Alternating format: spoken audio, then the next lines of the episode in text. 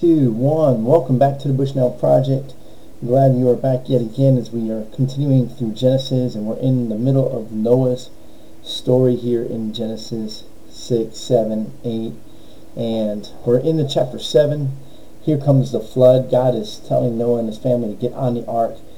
There's a seven day warning, if you will, here. Many people say that it seems like throughout creation and up to this point, God is establishing for us the seven day week. Uh, so that's kind of interesting. There's other things that are very, very interesting about the significance of when the ark would finally come to rest in chapter 8, along with uh, how it co- coincides with Passover and actually the resurrection of Jesus. But we're not going to get into that. I want to really look at the obedience of Noah and to think about some of the stuff that I think we often do not ponder in the midst of being rescued, right?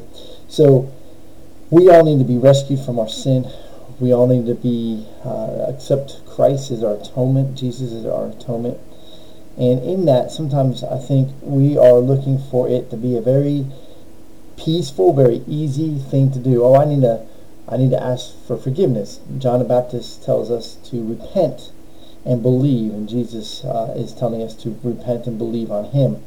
And so this repenting can be a difficult thing. Well, for Noah and his family, it wasn't just getting on the ark. Now, let's think about that. They got on the ark which had one door, and it probably did not have a lot of windows. It had three stories. Maybe there was a compartment at the very top.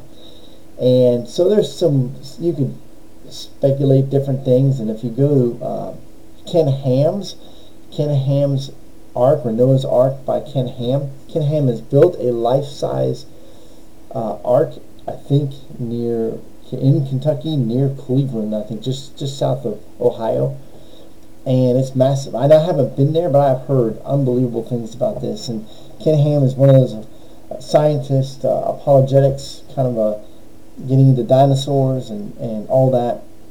And I think he gets a lot of his science right. Now, of course, all of it is based on uh, evidence, not based on proof. We weren't there when this happened, and we can't repeat the actions of what happened, so it makes it hard on science.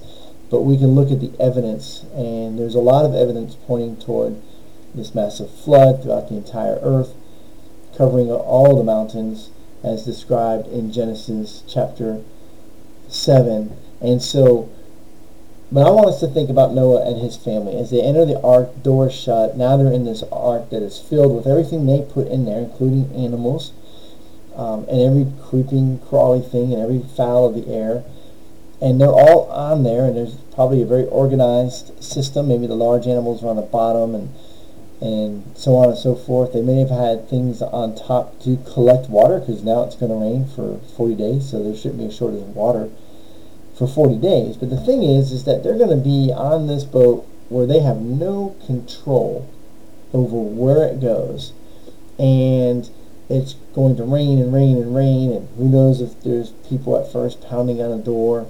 We we don't know that, and but they are in this ark, and if there are windows, it's pretty dark out because it's raining constantly. And so for 40 days it rains. And today we could not have a weather system that could bring 40 days. We just don't have the atmosphere for that anymore, so that would literally be impossible so the atmosphere must have been different back then, and, and the Bible alludes to the heavens opening up along with the earth opening up. And so there's a, a, long word for this canopy that would have been above the earth that scientists who who study this and are much much smarter than me uh, talk about.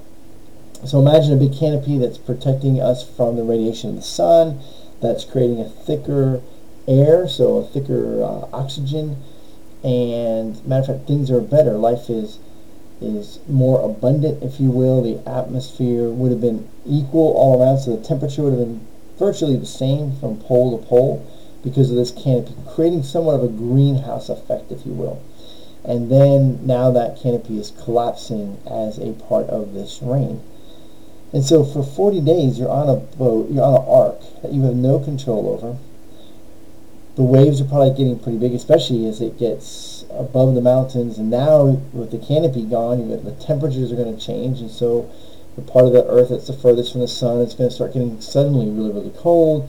The part closest to the uh, sun is going to be getting suddenly much warmer, and then those those going to create all kinds of winds. So as we get to the ark, uh, the rain stopping, eventually the winds do pick up, and that is what is credited with drying up the earth are these winds. So all that makes sense when you really study it that way. But here's what I want us to think about is Noah and his family were told to get on the ark. There was no, hey, and this is what's going to happen. Here's the here's the game plan, folks. Uh, you're going to be on the ark for about 150 days uh, with it floating and being tossed about by every wave and by the wind.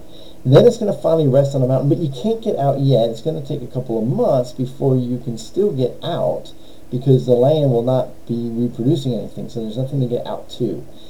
So you're going to be on the ark for seven plus months, and then you're going to be free. Now, they were just told to get on the ark, and so they did, and the earth was flooded. And so think about the turmoil you might be in, whatever you might be going through right now. It is a season. It is a journey.